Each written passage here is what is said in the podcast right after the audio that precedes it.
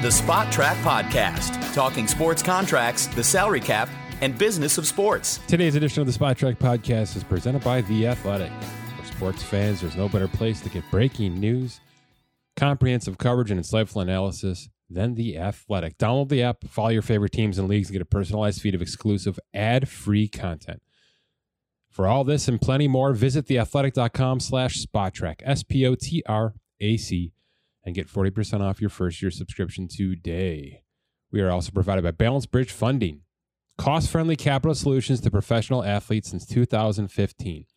Customized repayment plans, financial solutions, and they can tick all the boxes for your objectives. Whether you're currently under contract and need a bridge against future guaranteed earnings, a free agent looking for that next contract, or looking to borrow money for any other specific reason, let Balance Bridge take a look, provide a solution, and be a resource for you today. Visit balancebridge.com. My name is Mike Ginnitti. Happy Monday morning. Happy week 14 of the NFL.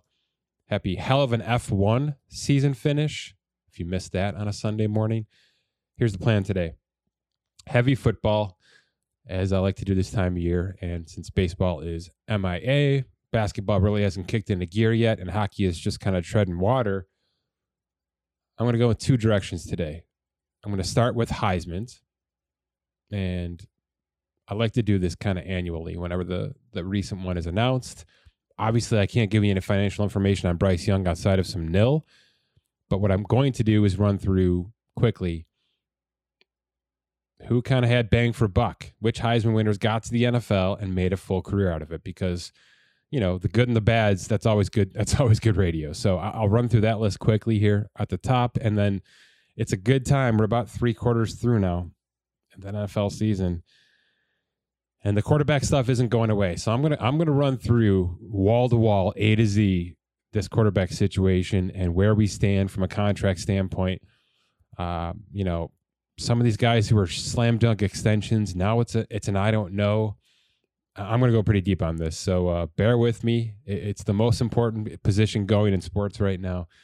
And once again, I think we're up in for a 9 10 quarterback carousel this offseason. So I'm going to kind of prelude that with some contract information, certainly some valuations, and uh, some what ifs. Uh, basically, a tier, a five tier structure of quarterbacks in the NFL right now. All right, as promised, let's talk Heisman Trophy. Bryce Young wins from Alabama. No surprise there. He was the heavy favorites in terms of odds, and he will not be in the NFL next year. That's just the the price to pay for being young right now. So, 2023 certainly that's a that's a name to look at. As is C.J. Stroud out of Ohio State, who had a pretty nice season, pretty good showing. He's going to turn some heads probably in the next season as well but it's about who previously won is where I want to go today. So I went back to 1990 with this list, and you know, using our data on Spotrac, using some basic career information. Where are we with Heisman Trophy winners getting to the NFL and making a living out of it? Um, there's a few duds for whatever reason. Obviously, Jason White's the biggest dud. Didn't even get drafted didn't even get a tryout as an undrafted free agent, the quarterback out of Oklahoma in 2003. So that's the one that stands out immediately. Then you've got Charlie Ward, the Florida State quarterback, who looked at his draft position, didn't think he was going to be a first round pick. That was kind of his barometer, and said, Fine, I'm going to the NBA, and played a bunch of years in the NBA in terms of the Knicks and some of those teams. Nice little point guard.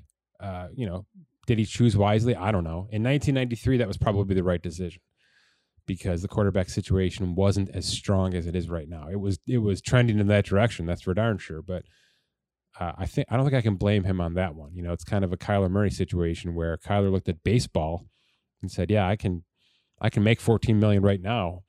Or I can make 40 going to the NFL, and if I do things right, I'm going to make 400. So uh, it's a different world to live in with those kind of decisions. And I think Charlie Ward probably made the right choice back then and Kyler certainly looks like he made the right choice this year. Um, so let's talk money. Which Heisman Trophy winner since 1990 has cashed the most NFL earnings? It's Carson Palmer. And it's not even close. It's Carson Palmer by $40 million, 174 million in change over a couple of teams in a 15 year career. And that's the other metric I want to talk about here too. We have seven, eight, nine, 10, 10 players since 1990 that have 10 year careers. Certainly some are still active and, and have a chance to do so. Many are not. Many didn't get to that threshold. So it's uh it is certainly not a slam dunk that these guys do what they do in college and then that, that translates immediately to the NFL. More so with quarterbacks, of course. You know, your Ron Daynes, your Reggie Bushes, your Ricky Williams, they had some decent runs in the NFL, but that's not a slam dunk translation. Certainly Charles Woodson is the standout defensive player on this list. In fact, he's the only defensive player on this list since 1990. And Hall of Fame career, just under 98 million earned on the field. Nothing wrong with that career. Here's your top five Carson Palmer, Cam Newton, Sam Bradford. I'll, I'll hold for applause. Charles Woodson's fourth. Reggie Bush is fifth. That's your top five since 1990 Heisman Trophy winner NFL earners. Where does it get kind of crazy after that? Um, you know, Baker's in the top 10. How much more is he going to get? Marcus Mariota's in the top eight. What is he? What happens to him on his next contract? We're going to talk about that in a couple of minutes here. Jameis, similar situation. He's ninth on this list. There's a there's a lot of what ifs and and a lot of things that look great in college. Lamar, Mariota, Winston, that arm. They just haven't really found themselves long careers in the NFL yet. You know, Manziel's a different situation. He's down in that uh, you know, the Tebow kind of stuff. But look, if you if if you think about the athletic quarterbacks, these are the guys who are winning this award. Tebow, Lamar, Burrow to some degree ran a lot at, at LSU, even though he threw all over the place as well. Kyler Murray, you know, Baker was a pocket quarterback. RG3's on this list. Mariota's on this list. Cam Newton's on this list. So you're looking at some serious dual threat quarterbacks winning this award recently you know, in the past decade or so, get into the NFL. And yeah, they're they're sticking to some degree, but with this rookie structure in place now, you know, I think Baker and Lamar are really the ones to look at, and we're going to talk about them very, very uh, in depth here in terms of their next contract. To me, that's what that's that's what has to happen. Somebody has to bridge this gap, and Mahomes to some degree is this, but he is he is really really settling himself into a pocket quarterback this year and you know the interceptions are piling up because of it to some degree but you're just not seeing what's what's getting these guys this trophy translating to 10 years in the NFL. It's not happening. It's just a too physical of a league, too big and strong of a league and there's too much parity in this league to, to be able to sustain what these guys are doing at age 19, 20 and 21 in in college football over the next 10 years in the NFL. So it's a fascinating kind of situation because those are the quarterbacks that are still being, you know, looked upon early in these drafts. You know, Lamar went late. Kyler went number one. Baker uh, number one, of course, in his position. RG3, I think, was two, if I remember correctly. So these are still the, the guys that that GMs are looking for. But at the same time, these aren't the guys that are necessarily getting those second and third contracts in this league right now you know, Cam's second contract was kind of a one and done. He didn't get to the finish line with it. So it's it's a fine line to tread right now. Mariota got got blown out of his rookie contract. RG three got blown out of his. It's uh it's just weird how we're not quite there yet. Yes, the NFL game is pulling a lot from college football, and I think that will continue as we stay wide open, spread out, and uh, you know we'll see what happens when these NFL teams really start to have to react to these two deep safeties, which we're seeing more and more of. But it's funny how it's certainly not a direct translation and certainly not a direct translation to long term careers. If you think about these quarterbacks that we're going to talk about that have been sitting in that pocket for 15 plus years, you know, even just Carson Palmer on this list, there's just a style of play that continues to work, that continues to thrive over a 16 to 17 week schedule in the NFL for many, many years of experience. So uh, will that change? I don't know. I don't think we have the proof to say that it can change yet. You know, even Mahomes has had his up and down, and he's going to be sort of that wild card in a lot of respects. You know, he's not Lamar, and he's not Tom Brady. He's sort of his own animal. He's got kind of in his own tier right now in terms of gameplay. So Can these guys who are tantalizing and must see television in college football, especially at the quarterback position, but really at all positions, you know, these gimmicky weapons as well are coming coming to the NFL. If you think about like a Curtis Samuel, those kind of players, uh, their their names, their their factors, uh, certain weeks, but are they? Uh, you know, are they the bread, the, the the butter that spreads the bread right now? I don't think they are for any of their teams. They're just kind of options right now. Um, whereas a Mark Ingram, who won the Heisman Trophy in 2009, has sustained power. You know, 11 years, almost 35 million as a running back. That's that's really good stuff for a you know a two down in between the tackles type of running back. So it's funny that that's the takeaway here for me that college football loves the gimmicky, loves the the super athletic player, and we all love to watch it. I'm not saying it's wrong, but the NFL certainly hasn't figured that out yet on a long term longevity career situation. So something to keep an eye on for the next maybe five to six years here as things continue to trend in that direction, short term, but can it happen long term? I've got one, two, three, four, five tiers that I've established here. I actually did some homework on this one, so bear with me. Five tiers of NFL quarterbacks. And what I have here in front of me is the starting quarterback for all intents and at least one backup. And I have at least the contract status. I've got other notes for certain players. You know, when can they be extended? What what do I think is about to happen with them? Certain things like that. So so there's the uh, there's the terms the, the table of contents for what we're going to do for the next 20 minutes or so here. Okay. Tier number 1 the easiest one to get out of the way. Lock steady, I call it, because there's, in, in my opinion, there's almost nothing that can happen to these guys contractually or transactionally the, in 2022. Now, the last one has a bit of an asterisk. We'll get to it. Josh Allen atop this list for Buffalo, uh, despite some of his play this year. He's got seven years, 265 million left on this contract. 80 million of it is fully 100% guaranteed right now. More of that will lock in next March. So, certainly from a financial situation, he's going nowhere, and the Buffalo doesn't want him to go anywhere. He is certainly the, the, right guy for the next at least three to four years as of today. His backup, Mitch Trubisky, is a UFA, and I do think he'll find work. Um, if he doesn't, I would fully expect Buffalo to bring him back. They lost Jake Fromm off their practice squad to the Giants recently. I think he was sort of the uh, you know the ace in the hole as needed. So they will have to probably find a third quarterback, but they're uh, you know they're locked in. No no question about it. The Bears coming off their loss last night to the Packers. You know, Justin Fields might not be the guy yet, but he's the guy right now. He's got 3 years, 7 million left on this contract, fully guaranteed. He can't be touched contractually until after 2023, two more seasons.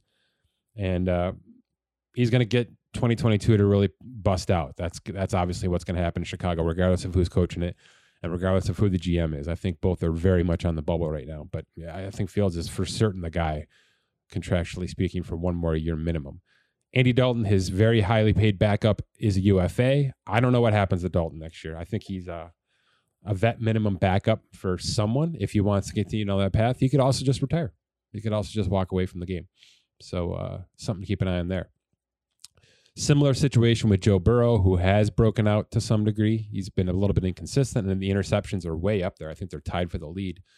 But two years, nine point four million, fully guaranteed, plus the fifth year option left. And uh, you know, it's early. He's been banged up. He's missed some time, but he's already at a thirty-eight million dollar valuation right now, based on what he's doing.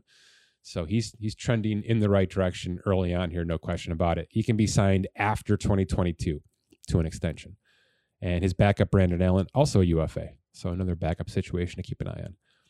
Dallas Dak Prescott, obviously, uh, you know, just signed this past year. Hasn't been the same Dak. I think maybe we'll see more and more of that as this season progresses, even into its fourth stage here. But it certainly has not been the same Dak Prescott we saw before the injury last year. Three years, 85 million left, 51 million fully locked in. Yeah, he's good. His backup, Cooper Rush, is on a one year, $1 million non guaranteed contract. I think that probably sticks. I think they like him enough. Jacksonville. three years, ten and a half million plus the option left for for, for Lawrence, obviously after his uh, rookie contract here. He can't be signed until after 2023, similar to Fields. His backup CJ Beathard right now, one one year, two million non guaranteed. Who knows? Who knows what happens with that entire situation with Urban Meyer, with a lot of that roster. Um, and, and look, I, I want to get this out there. The Urban Meyer stuff has been ridiculous, and some of it may be just, I don't know, people having fun on social media. Some of it might be real. He's not really denying any of it, which is even weirder. But you know, there's been three or four separate incidents that have kind of carried the day with Jacksonville, and that circus to me is sort of masking the fact that Trevor Lawrence is having a really bad year. I, I mean, and you can say the weapons aren't great; they're good. Yeah, he's they've had some injuries. You know, the ETN ETN should be out there. I think Chark should be out there. There there's some players who could be helping the cause a little bit, but it's still a halfway decent set. They're not using James Robinson anymore. The offensive line was average coming in here. This was not a this guy's going to get killed situation. And Trevor Lawrence had the ability to move around. He did it a lot at Clemson. He's not making plays. He's not making plays. The decisions are as you would expect from a rookie. There's a lot of picks, there's a lot of bad bad throws. But I feel like the Urban Meyer stuff has completely masked the fact that this is a really bad season for a number one overall pick. And I mean, he's at the bottom of all the advanced grades. It's he's not where you want to be. So I, I do hope this gets some attention because while the attention has been to Mac Jones and to some degree Justin Fields, and even you know Zach Wilson and the Jets situation because of the in and out inconsistency, Lawrence has sort of got a pass. Are, are we just all expecting that he's going to break out? That he's just going to be fine. He's going to figure it out, and it's all Urban Meyer's fault. I, I don't. I don't know if that's fair. Certainly, there's discontent and discourse there, but he's been bad specifically. When you put him on the field right now, and I've watched a few times now.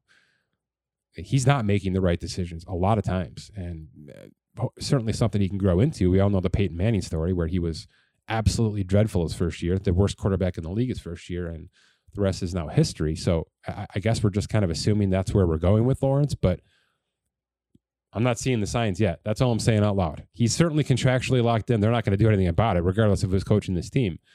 But uh, I need a hell of a lot more from him in, in 2022 before I'm comfortable saying, all right, this this guy's on track now. He's not for me. Uh, Mahomes is, and you know, Mahomes had his cup, couple cup of coffee where we were all freaking out. That entire Chiefs offense was going backwards. They were they were figured out. Let's be honest about what that was.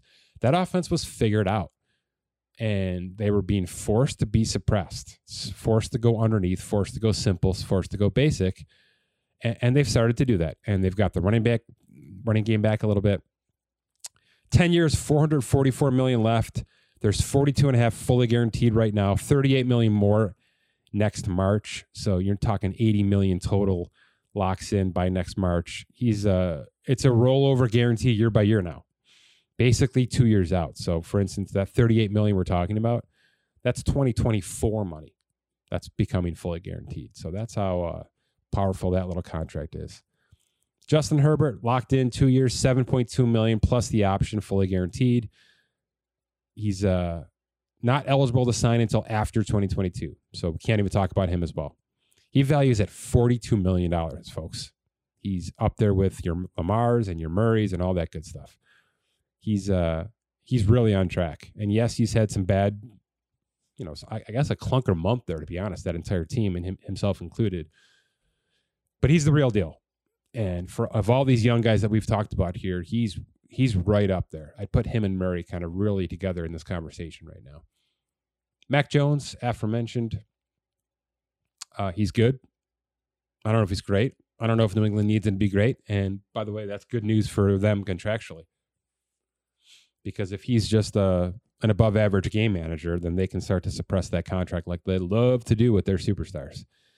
Three years, six million left, fully guaranteed, plus the option. Can't sign him until after 2023, and uh, he's not doing anything right now.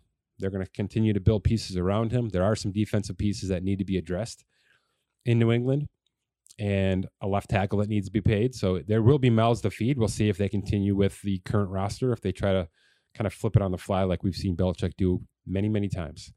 Speaking of which, Tom Brady's the asterisk on this lock list. He's fully guaranteed at 25 million. He's he is obviously good enough to be back here as their QB one next year. It's it's just does he want to? That's all. You know, if they if if he's the MVP and they win it all again, I, I don't know how he doesn't walk away uh, as the absolute king. But we'll see. The, the numbers are ridiculous. He is the MVP favorite. You know, I don't know that because look, it's an eighteen million dollar cap hit, which is fine. Obviously, there's there's much much higher ones out there for 2022, but generally speaking, that's a situation that he restructures one more time, pushes some things down, adds a year on that's fully guaranteed. I don't know. At 40, age 45, does he do that this time? I don't know. I think maybe he just plays it out if he comes back and then just walks off into the sunset after that. But it's all on him to me. He, he's locked in unless he doesn't want to be. So that's why he's on this list. All right, next here extension eligible players. There's three. Two of them are very polarizing. I'll start with the one that's not. The first one is Kyler Murray.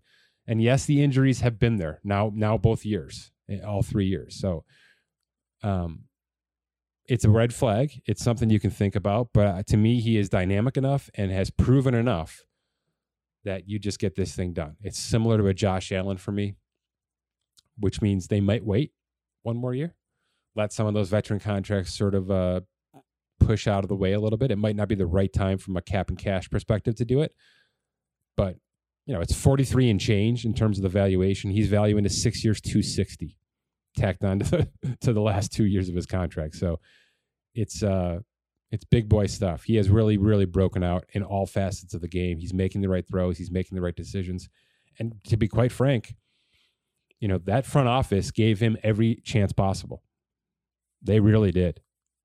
They they loaded up the lines, both sides of the ball. They paid their safety.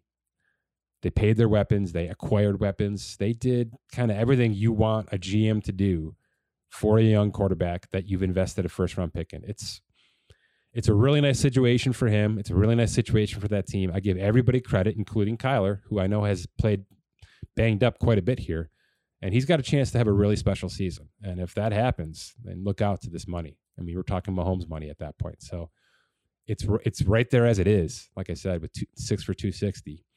But this is the next big thing if this Arizona team gets to the finish line.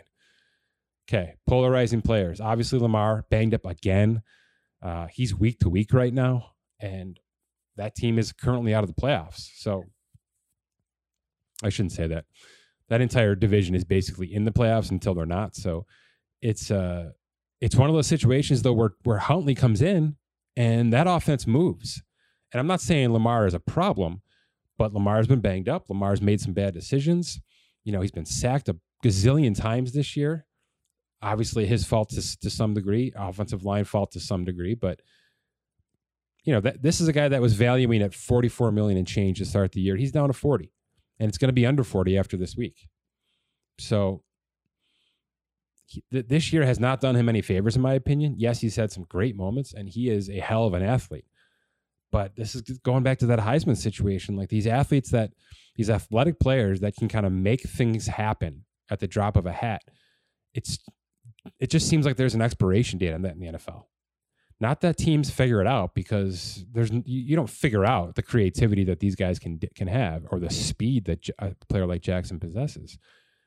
But there are ways to coddle that and rein it in and kind of force Jackson to do things that he doesn't want to have to do. And I just think that's where the league has gone. And that seems to be what the league has always done with this type of player. And it's right about now. It's right about this time where, hey, you know, he could be the next $200 million guy something happens, an injury happens, or or the play just subsides to the point of where there's so much question that the team doesn't know how to proceed. Now that now Baltimore has always been behind this guy, always publicly speaking, from a roster standpoint, they are all in on Lamar and, and the style of play that he is. So I, am leaning towards the yes, they're they're just going to sign him, and they're going to take either the uh, the ups and the downs as that comes. So is that still a 42 million you know is that a five year 240 i don't know. It might it might be. It might be but i would lean towards a yes on lamar getting a contract this offseason even though there's a 23 million dollar uh, option year next year that's fully guaranteed they, they, they don't have to do it this year They can let him get to the expiration of his rookie contract, slap a franchise tag on him, and then work you know work out that contract over the 2023 season. But I don't know. That is what I think was going to happen to Baker Mayfield, who is the last player on this extension eligible list. Um, it just hasn't been good enough. And I understand that everybody in the world wants to talk about how banged up he's been. And uh, it, to me, it's I look at the Browns and I look at Arizona. And these are two front offices that have done a marvelous job of building a roster in a very, very short time.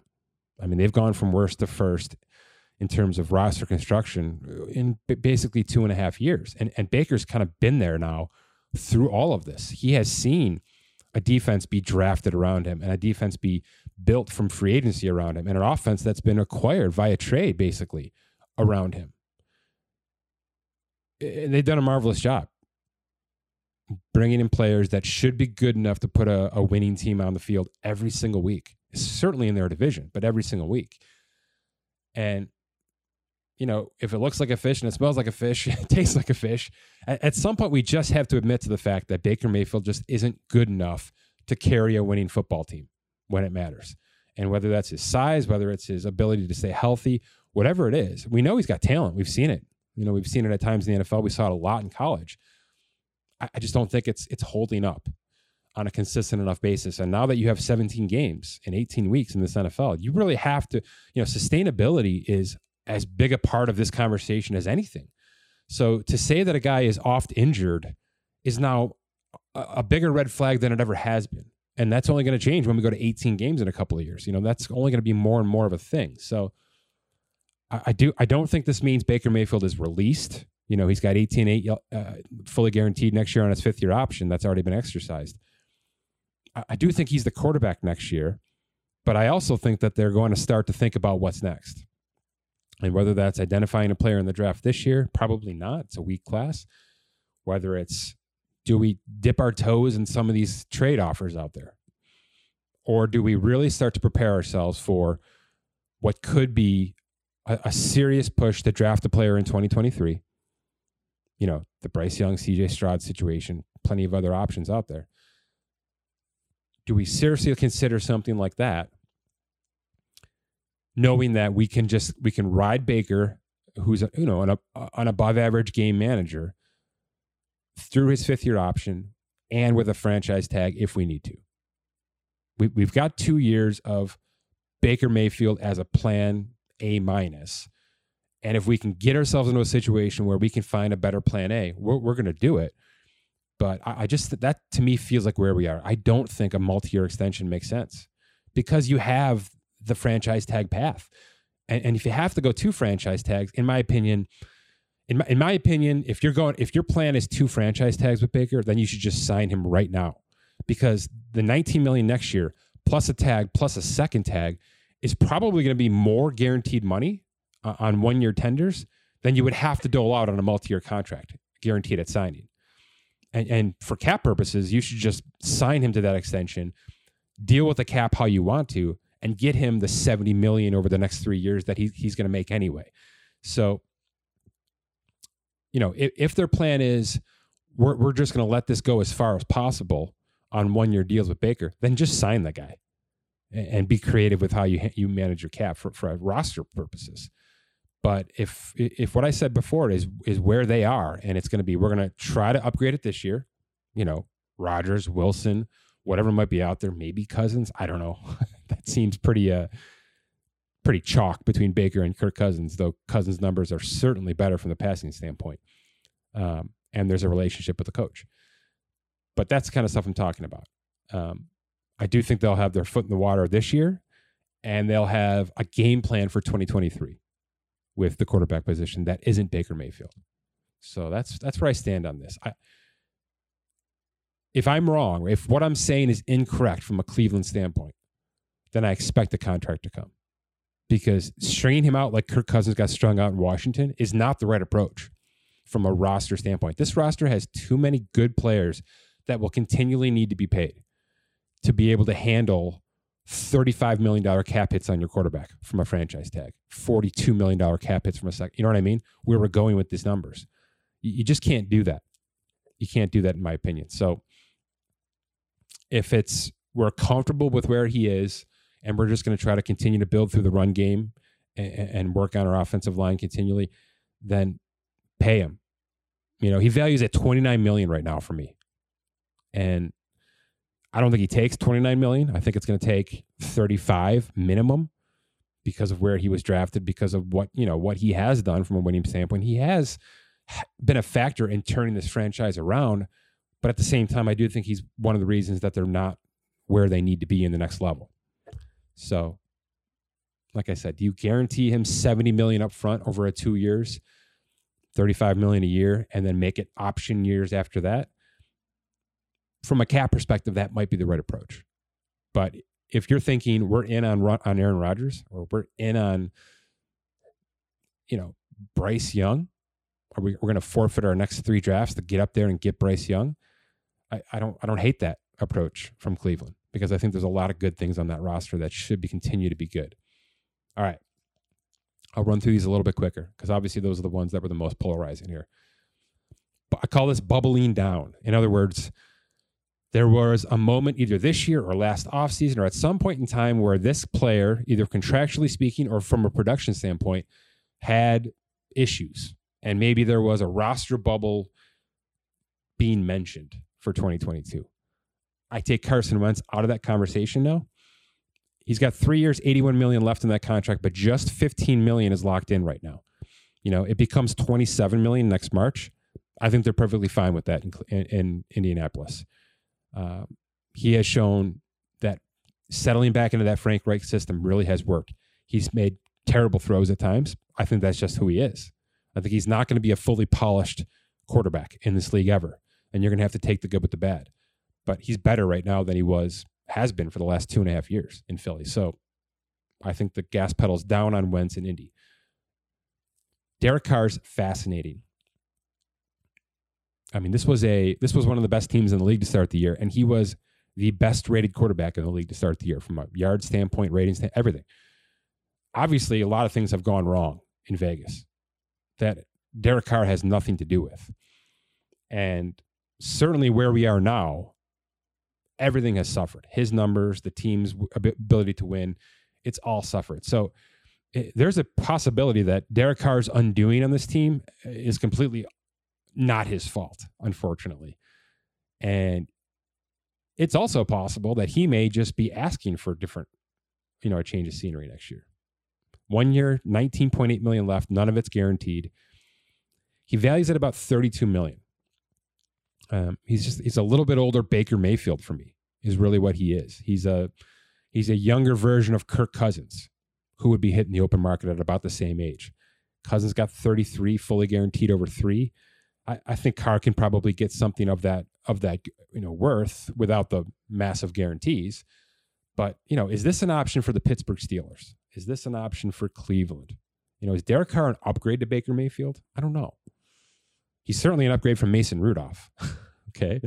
And he's certainly an upgrade from anything that the Carolina Panthers have. And if Seattle trades Russell Wilson, Derek Carr is an upgrade from Geno Smith. Um, so I just think he's above average. I know he's above average. And he's also not in that tier where you have to shell out top, top dollars to get this guy and make him happy. You just have to have an above average set of weapons and offensive line in front of him. And he and, and when that was the case in Vegas, things were going pretty darn well for Derek Carr. So does he leave? I, am trending. He's a bubbling down for me because I think they just let him ride this contract out. They may even extend him to have some sort of stability on that roster right now. But at the same time, does he want to be there? And do they want to pay a quarterback when there's so much unrest on that roster? It just might not be the right time for this relationship to continue. But the money's right contractually for the Raiders to do so. So I don't I don't foresee them cutting bait with Derek Carr. You know, if there's a trade offer that blows him away, possibly, you know, maybe Pittsburgh comes in really high swinging on, on Derek Carr. We'll see. we'll see. It's it's trending in the right direction from a quarterback standpoint, but maybe not with the current roster. Matt Stafford, uh, unfortunately, it's a similar conversation. It's there's one year, 23 million left, nothing guaranteed. I mean, Stafford's made so much damn money in this league. I, he's at a $42 million valuation right now. Four years, $168 million extension, which none of you probably gawk at that because you know what this guy can be. But uh, to me, he's got to win a big game. I mean, that narrative has been a narrative that we are all kind of sick of hearing with him because of the Lions situation, because of injuries he's been playing through. Is he not just a rich man's Baker Mayfield? Drafted the same, both number one overalls, both had really gritty college careers that we loved. Both can make plays, kind of when when things break down. Stafford's just got more talent. And he certainly has a roster that should be holding up. And if you think about the Browns and the Rams from a roster construction standpoint, it's pretty damn similar. In fact, there's some players that were on the team previously. Odell Beckham Jr., Troy Hill, Josh John, John Johnson. Uh, you can you can just feel these two organizations kind of running the same race, and I kind of feel like their quarterbacks are on the same page right now.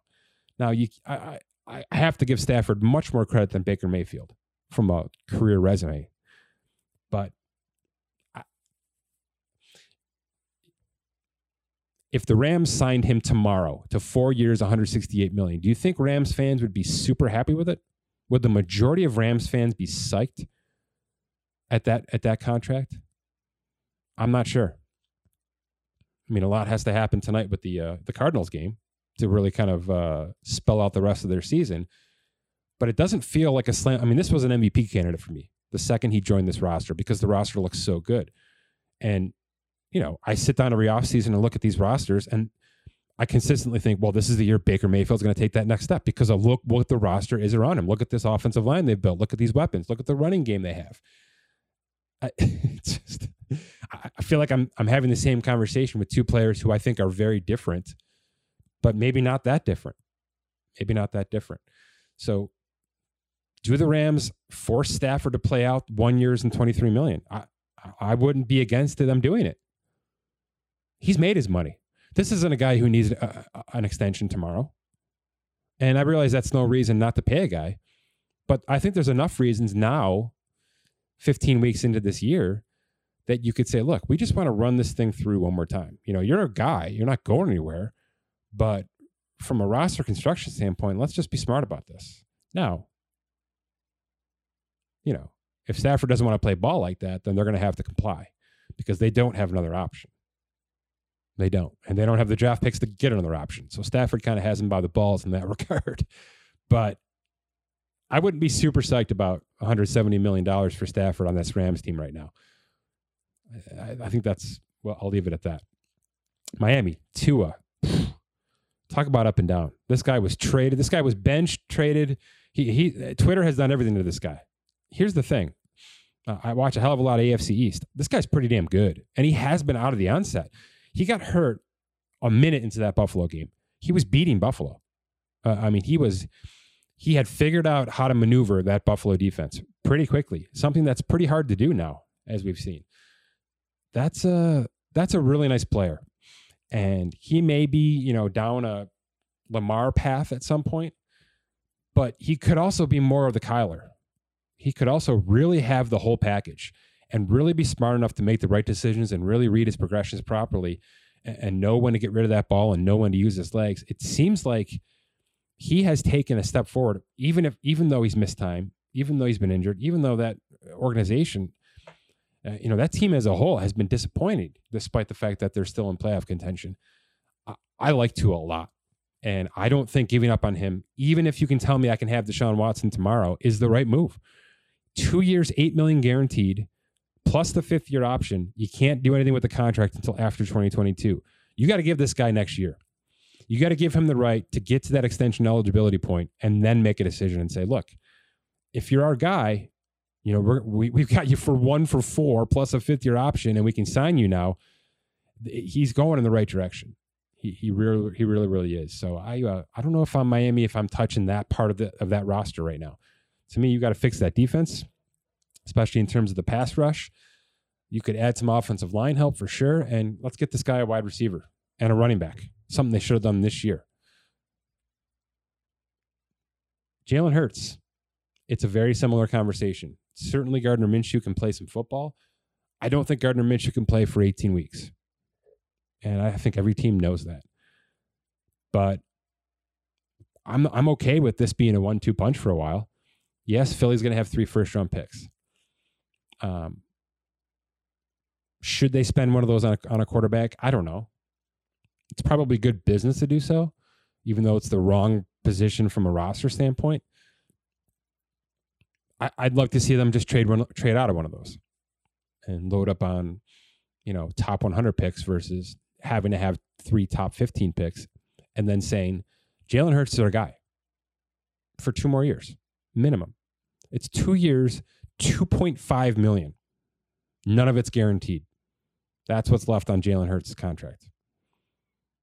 He has Kyler stuff in him. I just don't know if he can do it over a full year.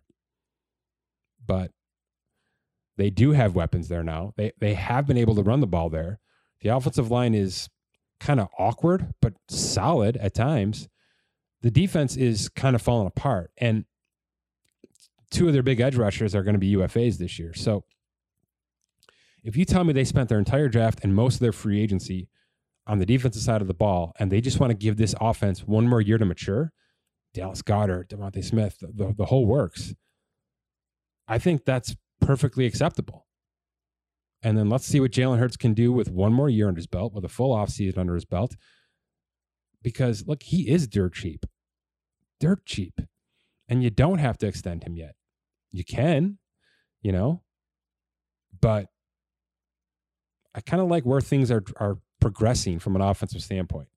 And I think Howie Roseman has a chance to really pump some defensive dollars this offseason and see what they can do in terms of balancing out this roster. Because I think if they can stop the ball, I do think they can score score a bunch of points. So uh, I would put Hurts on the bubbling down conversation, not bubbling out.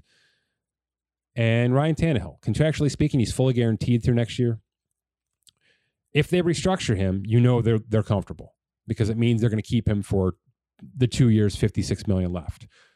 Um, if they don't restructure him, if they restructure a couple other players instead, then you'll know they're kind of on the fence, and it's probably a one year, and then we'll see situation with Tennessee and Tannehill. He's been okay. He's been Tannehill. I mean, you know, Julio's missed basically every game. AJ Brown's missed half the season. They could use a tight end of, of value. Derrick Henry, obviously, injury has hurt this offense. So there's been a lot of reasons to say, ugh, you know, you just got to kind of push through this. That's what they're going to do. And they're still in really good playoff contention. They get many of these guys back. Tannehill has ex- experience in the playoffs now. I, I don't think there's many other guys they'd want here besides Ryan Tannehill, to be perfectly honest with you, if you could just pluck a player off from the roster.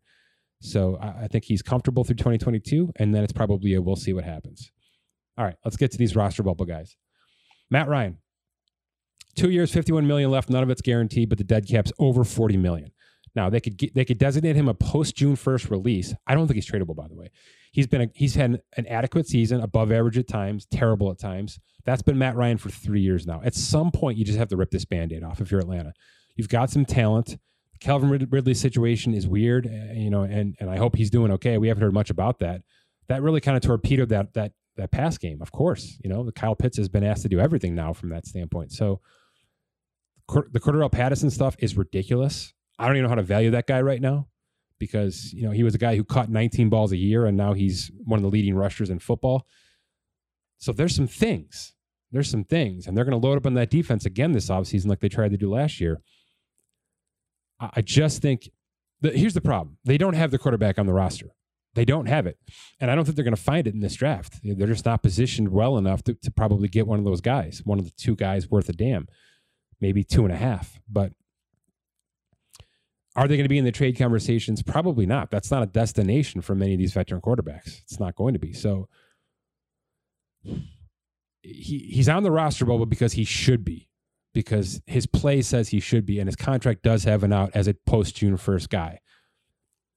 But unless a miracle happens and they find their quarterback, I just don't know. Now, it could be this. It could be we're just going to rip the band-aid off the whole thing We're going to release Matt Ryan. We're going to release a bunch of these defensive guys who have gaudy contracts. We're going to trade some players that have decent contracts, and we're going to tank. And I never vote for that. I think it's the worst, and I think that any draft that is set up to uh, to promote that, which the NFL has, should be fixed. But it exists. It's possible. The 2023 quarterback class is strong, at least initially out of the gate. And if Atlanta wants to say we're going to go down to the bottom, I can't fault him for that. So that's why he's on this roster bubble. His production and his contract say he can be. And the short term future of the Atlanta Falcons says they may want that. They may want to kind of rip things off and drop down to the bottom purposefully. So that's where my head is with the Atlanta Falcons right now. Carolina, boy, 18.8 million fully guaranteed for Darnold. You've heard me talk about that before. You know, Newton can walk. Philip Walker's an RFA. He probably sticks around on a tender just as a backup quarterback. They're going to be all in on everybody. You know, from Garoppolo to Cousins to Wilson to Rodgers to Watson, you know, you name it. They're going to be in on that guy, Derek Carr. At the end of the day, it might be Sam Darnold's team. It might be. Or they may pay 19 million to let him walk away. but they are at square one, in my opinion, with that quarterback position. It's similar in Detroit. Jared Goff has 15.5 million guaranteed next year. You know, right around that Darnold mark. Uh, do you just pay that to, go, to let him go? Do you convert that into a bonus? Let him go one more year. He's got three years and 78 million left. He's certainly not going to see that, in my opinion. But with just 15 million guaranteed, you can kind of rip up the rest of that contract, put him on a one for 15, a one for 16 and a half with a, you know, with a base salary and use void years and just kind of go from there and, just make, literally make this a one and done situation for Goff and the Lions. Are they going to fire the coach? You know what's going to happen with, the, with with some of those passing weapons and defensive players. It's it, they're at a they're idle in Detroit right now, completely idle, and they're trending towards what an edge rusher in the draft. It's uh, it's a weird situation. Minnesota, Kirk Cousins is probably on the trade block this year, even though he's been one of the top five rated quarterbacks in football. But that's always been his MO. Tons of stats, tons of opportunities. Just can't get the wins. Can't get the big wins. It's been it's going to be slapped on his uh his retirement papers. One year, 35 million fully guaranteed left. He values basically at the 33 million dollar mark he's been at right now, you know, because of the production. If I could put major wins inside my algorithm, that'd be 29 million or 28 million because he just doesn't have those on his resume. So at some point in time, I think Kellen Mond gets the keys to this car. Three years, 3.3 million uh, left on his rookie contract. I think it's probably 2022. I really do think Cousins moves this year, and there's teams that could take him as an upgrade. Yes, he's got red flags, but he's a better quarterback than many of the quarterbacks that are playing right now. And there's just no way around that. You have to say. You have to be able to say that about Kirk Cousins no matter what you think about him, you know, as a homer or looking from the outside in. He's a he's an upgrade from a lot of players right now. And I do think teams will value that. Daniel Jones. Boy, the injuries are ugly. I hope he's healthy now right now. You know, he's having some neck issues. It's it's all bad news. And unfortunately, this was a bad pick right out of the gate for the Giants. It just was. It was one of those what the H are they doing? And we continue to say that kind of on a weekly basis. So He's got one year, four million fully guaranteed, and a fifth year option that I just can't imagine gets exercised. So, you know, do they part ways with him on a four million dollars? Maybe, or you just leave him on the roster and he competes for the job with whoever's coming in. You know, this is a this could be a Russell Wilson spot. This could be a, a big quarterback spot. There's there's offensive weapons here. The Barkley stuff is weird, but he's going to have to be. Um, I mean, he, 2022 is all Saquon Barkley. That's what it's going to have to be if he's healthy you know, but this this Toney kid can play. Golladay can certainly catch balls when he's given the right opportunity. There's there's some playmakers here. They're going to shore up that offensive line in the draft, in my opinion. Shore up some, you know, get some edge rushers in, in the draft. They're not that far away, and I do think an upgraded quarterback would make them markedly better. So Jones is a bubble guy. Garoppolo's been good, above average, really good at times, and then he's had some Garoppolo plays, and that's every game. And every single time I watch San Francisco, I think, man, this guy's just steady, rock steady. And then he'll make a throw that, you know, goes off the back of his offensive lineman's helmet and falls into a defensive end's hands. But um, He's limited. You know, he's a second round pick, not a first round pick. That's exactly what, what it looks like when I watch Jimmy Garoppolo. Oh, he's just that. It's kind of similar to Kirk Cousins. Oh, that's why he's not in the upper top tier. That play right there. And some teams just have to live with those guys. We're not we're not all going to be able to have Aaron Rodgers on our roster. So we have to figure out how to win with the second tier guy. I think Garoppolo is a second tier guy. And if you're putting him lower than that, I just don't think you're giving him enough credit. He's playing as good right now as he did the year he took San Francisco to the to the Super Bowl. There's no question around that. Uh, how can you say that? Because if he wasn't, Trey Lance would be would be playing quarterback. He he would. The 49ers have too too nice of a roster to be screwing around with. We got to make Trey Lance wait. Garoppolo's been good enough to win the job. And contractually speaking, he probably doesn't come back. He's got one year, 25.6 million. he's he's Ryan Tannehill. Okay. So if he's going out there looking for 40 million, he's not going to get it. You know, Tannehill ended up, I think, with about 29, 28 and a half around there. I don't have it in front of me. But, you know, slightly under 30 million. So if we adjust that for cap now, you know, Jimmy Garoppolo is a $32 million quarterback somewhere. Pittsburgh, Carolina, somewhere. Seattle. He, he is. And teams should be willing to pay that. You know, he's in that Derek Carr kind of range. And I think the Carrs and the Garoppolos of the world can win you enough games to be playoff teams and then have a chance in the in those playoffs. You know, you're not Super Bowl contenders in terms of Vegas with these guys at the quarterback. But they're you have a chance with these guys. And I think there's franchises out there that are that have to live with this kind of guy coming in and running your team. And Garoppolo fits the bill for that. By the way, Washington in this conversation with all these guys. Um, and and by the and Garoppolo is a candidate for Washington, similarly to how Alex Smith left and signed a multi-year contract and said and, and basically said you're going to be our guy, and it looked really good for a couple of minutes there. And then of course Russell Wilson, and I've been alluding to the fact that I think he's going to go. I think he's going to go. I just think he's going to go. Two years, 51 million left. There's a March roster bonus due, five million. So it'll be quick and dirty. It'll be Matt Stafford like leaving Detroit last year. I think it happens. And at this point, you know, you're going to have to bring him in. You're going to have to rip up his contract, sign him to 42 million plus per year, keep that cap hit low next year so you can continue to build around him because you can't just bring him in raw. And Seattle's going to have to do something plan B. And there's going to be options. There's going to be options for plan B next year. Maybe even Matt Ryan, you know, on a minimum contract if they want. My last tier is called clueless. And it's not because they're clueless, it's because we have no idea what's going to happen. Houston's obviously at the top of this list. All right. Tyrod Taylor's a UFA. Watson has four years, 136 million left, 72 million guaranteed, unless he's suspended for personal conduct, at which point that all becomes in question. That's arbitrations. My guess is much of that goes away and those suspensions get or those uh, guarantees get lifted. So, you know, that's good news for whatever team ends up taking him on, because I do think that happens this offseason. You know, I, I think the offers are still going to be there. And I think this is Davis Mills' team. Three years, 3.4 million, zero to zero guaranteed. You know, they're going to be up there in one, you know, two, three in the draft. It's not a quarterback draft. So I don't think they reach for any of those quarterbacks. I think they they want to roll with Davis Mills for 2022 and they're going to take some, you know, an edge rusher or an offensive tackle or something like that that makes good roster sense for them while they give this guy a chance. And if they're bad with Davis Mills, well, then they'll be right back up at the top of that draft for a good quarterback draft in 2023. So to me, that's the plan. Yes, they trade Watson. Yes, Davis Mills gets the keys. And this Houston team just, I mean, there's so many holes. They, they signed 97 players the one year contracts this offseason. So they're going to be active. They might also just be, let's ride this out. You know, let's ride this out. It's similar to the Atlanta Falcons. Denver. Uh, Bridgewater's done. He's been okay. His touchdown to interception ratio has been, you know, what you want from a game manager. He's not moving. Uh, he's not making the deep ball throws.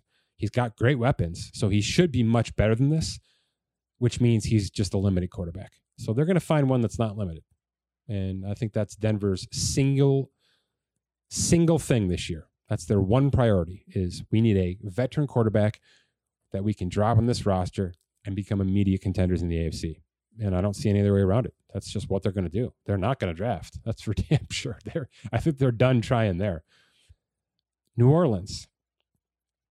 You know, this Taysom Hill stuff makes a little bit more sense than the last Taysom Hill stuff. And, you know, against the Jets, he looked phenomenal. But there's not 31 Jets out there. So he's got a four year, $40 million contract left, 10 million a year. He, uh, he may get the chance to be their quarterback next year. I, am on record saying this is going to be Russell Wilson's team next year, even though a lot of teams are going to be in for Russell Wilson. I think this is where he ends up, and then Taysom Hill reverts back to a gimmick guy for 10 million a year. Fine, whatever, whatever they want to do. They're the cap geniuses. Um, but if not, if it's Taysom's team, you know, it's it's 10 million next year until he hits 224 pass attempts, and then he starts to make more money if they win ball games, if they get to the postseason, if he's throwing touchdowns and lots of yards. So, you know, even if he gets to 15 million next year, it's still good value for a starting quarterback if you're winning ball games. So plan B isn't terrible. It's just I don't think this guy's a multi multi year quarterback. If he has to be your one year bridge quarterback, there's nothing wrong with that. So clue, I'm clueless on New Orleans because I don't think this is where things actually st- you know stand. So maybe they, maybe this should be a bubble situation more than anything because they do have an option. I mean, Taysom Hill can play quarterback for them next year. Winston's the UFA, Trevor Siemian's the UFA, so it is Taysom Hill's team right now. But we'll see what happens this offseason. Pittsburgh, I mentioned him a bunch. Ben's done. He leaves behind a $10.3 million dead cap hit. That's that's certainly tolerable. This is a good roster. I mean, you know, there's weapons. Diontae Johnson, Najee Harris. There's weapons. I like the Freiermuth kid, the, uh, the the tight end. He he seems like he's got a multi-year plan there. And the defense can play ball. They're going to sign Minkah Fitzpatrick. They've got a, a cornerback or two to replace, in my opinion. T.J. Watt's locked in. Cam Heyward's locked in. There's there's there's nice players here, up and down this roster. So it isn't a position where okay, our quarterback's gone. Now what do we do? You know, we, let's just kind of uh, float around for a couple of years. They they have to make a move. Mason Rudolph isn't, I don't think, good enough to be a bridge quarterback for one year. I, I think with all these options we're talking about here, they can do better and they should do better and they should strive to do better, whether that's giving up a bunch of first round picks to get a ma- major guy in here, or like I said, Derek Carr, Jimmy Garoppolo, Kirk Cousins. It's an upgrade from Mason Rudolph, and they really need to consider something like that, in my opinion. And uh, I think they will. I don't think they want to screw around with this Tomlin era because it's been really, really good to them. This is a year where they have no business being in contention. I mean, Ben has been way below average half the year and slightly above average for half the year. That should eke out to about what, eight and nine?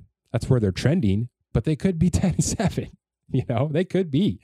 Things could bounce the right way. The division is a disaster. And like I said, there's enough talent that things happen on this roster on, on a weekly basis that kind of make you look good. Last one's Washington. Um, the Heinicke stuff's been awesome. And I don't want to discount that by any measure because it's a hell of a story. And I love seeing kids like this come in and just command, control, and take over offenses. And he has. And he's moving around with his feet and he's calling plays at the line and he's doing everything you want a quarterback to do who you don't expect to be this competent. And he is. But he's a he's a career backup. And I, I, I know there's a lot of people out there that really root for guys like this to the point of where they want their them to get their full shot. To me, he has give, been given the shot, and this Washington team is a fridge playoff team, but there's too many mouths out there.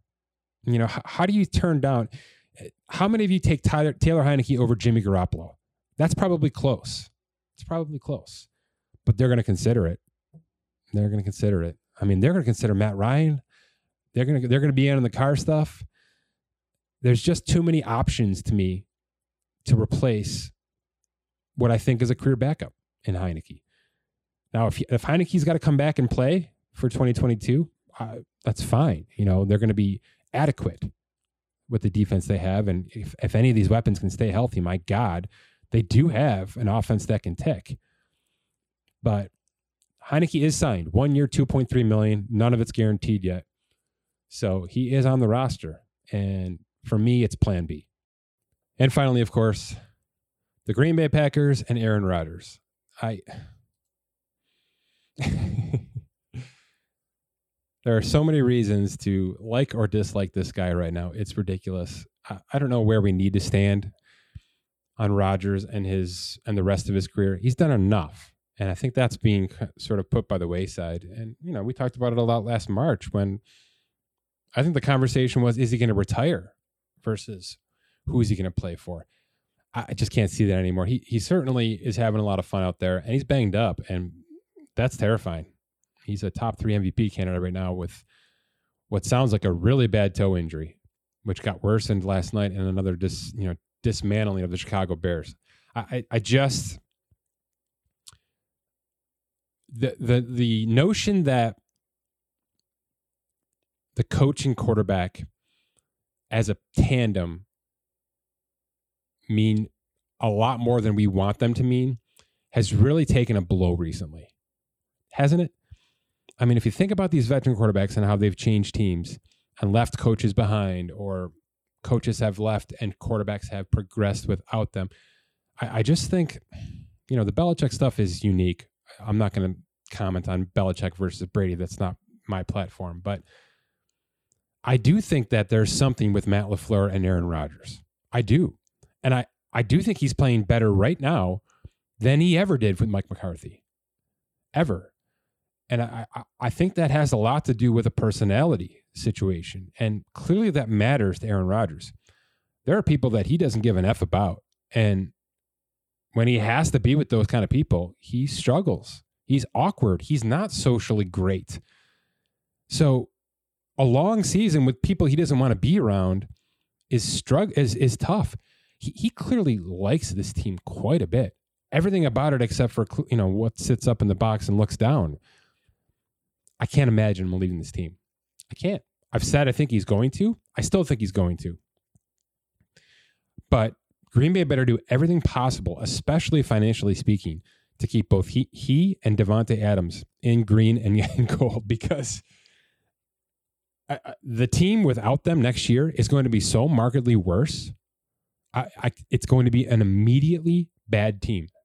No matter how good Jordan Love may be, Jordan Love with Allen Lazard and Robert Tonyan recovering from an injury, it's it's a bad situation. And certainly they know that. I'm not speaking anything that's groundbreaking here. But I do think that there's something with LaFleur. And Rodgers makes him look good, no question about it. But there's a comfort. There's a clear comfort and there's a there's a respect, which I don't know if Aaron Rodgers gives that out too often. That the three of them specifically, and they're they're the reason this team is winning. Let's be perfectly frank. Yes, you know, Aaron Jones and AJ Dillon are a big part of that, but I think you could drop quite a few running backs in this situation and they would thrive. Truly. Keeping these three together to me makes sense, especially for Aaron Rodgers. You know, do you want to go to Denver where yes, the weapons are good, but is the coaching staff good? Is is it a personality fit for him? I, I struggle with that. I struggle with putting Aaron Rodgers in a lot of different situations because he's just not a flexible human being. Clearly, we've seen that. So I think it's working, and it's too late in his career to be screwing around with what ifs. And why leave? Why leave? Have him pay you 125 million fully guaranteed for three years to get to age 40 let him lock in Davante Adams to the you know the biggest contract in wide receiver history because he's worth it, and he's worth it with you as the quarterback, Aaron. Right? And let Matt LaFleur continue to do his thing, whether that's you know call the plays and stay the hell out of the way, whether it's having a nice rapport and actually being able to communicate with these guys uh, on a nice level. Obviously, I'm not sitting in that locker room to know exactly what level it is, but whatever level it is, whatever, whatever level of communication Matt LaFleur has with Aaron Rodgers, it's a it seems to be the perfect month, perfect fit. So I wouldn't screw with that. Because while coaching can be underrated and overrated all at the same time, you just kind of know when you have it right. And I do think this is a situation that is that is well balanced. So contractually speaking, they're going to have to do something with Aaron Rodgers, whether it's trade him, whether it's restructure it, whether it's extend the hell out of him, because he's got a $42 million cap at next year. So something's going to happen with Aaron Rodgers. And I guess right now I'd still lean towards he's going to demand a trade out of there because that's where he left us. And until he says otherwise, why why would we think otherwise? But the eye test tells me just common logic is I'm not going to leave this. All right. I'm going to I'm going to suck it up for 3 more years and ride this thing to age 40 with a hell of a wide receiver, a couple of guys that I've really become close with. He's not even playing with his left tackle right now, for Christ's sakes. I mean, there's a lot of there's a lot of positives here, and it's just too much for me to say it's a slam dunk he's in Denver next year, or it's a slam dunk he's in Vegas next year. I just, I just think it's a it's a well balanced situation. That's all, and maybe money can fix this problem. It's Plan B. All right, that's your three quarters of the way through the season quarterback breakdown. It's a lot of unrest. It may not be as much as we had last year, but it could be more impactful. I mean, if the names are traded that we think are going to get traded, that's really going to shake this league up, shake these divisions up. Um, you know, I think the uh, I think the AFC East is the most stable division, right? Zach Wilson. I don't even talk about Zach Wilson and, and the Jets. I totally missed that. They're obviously bubbling down. There's really no concern there. You know, Zach Wilson is going to get 2022. He's got three years plus the option year. Can't touch him until 2023. It's uh, it's his team next year. But you know, Wilson, Tua, Jones, Allen, uh, that's locked. That's 100% locked. I'm not sure there's another division in football that we can say that about. So to me, that's the most stable division from a quarterback standpoint we have in football. Other than that, there could be a hell of a lot of shakeup, you know. And, and to me, the biggest things from our standpoint are the next few weeks of Lamar Jackson and Baker Mayfield. That's it. That's uh there's a lot riding on that. There really is from a franchise standpoint. What happened? Are, are you going to string those guys along on franchise tags? Are they going to be okay with that? Will they have a choice? We'll see what happens. Okay, my thanks to The Athletic. Visit theathletic.com slash spotrac for 40% off your first year subscription and check out balancedbridge.com for your future financial objective plans. For Scott Allen, my name is Mike Ginnitti. Thanks for listening to this edition of the Spotrac Podcast.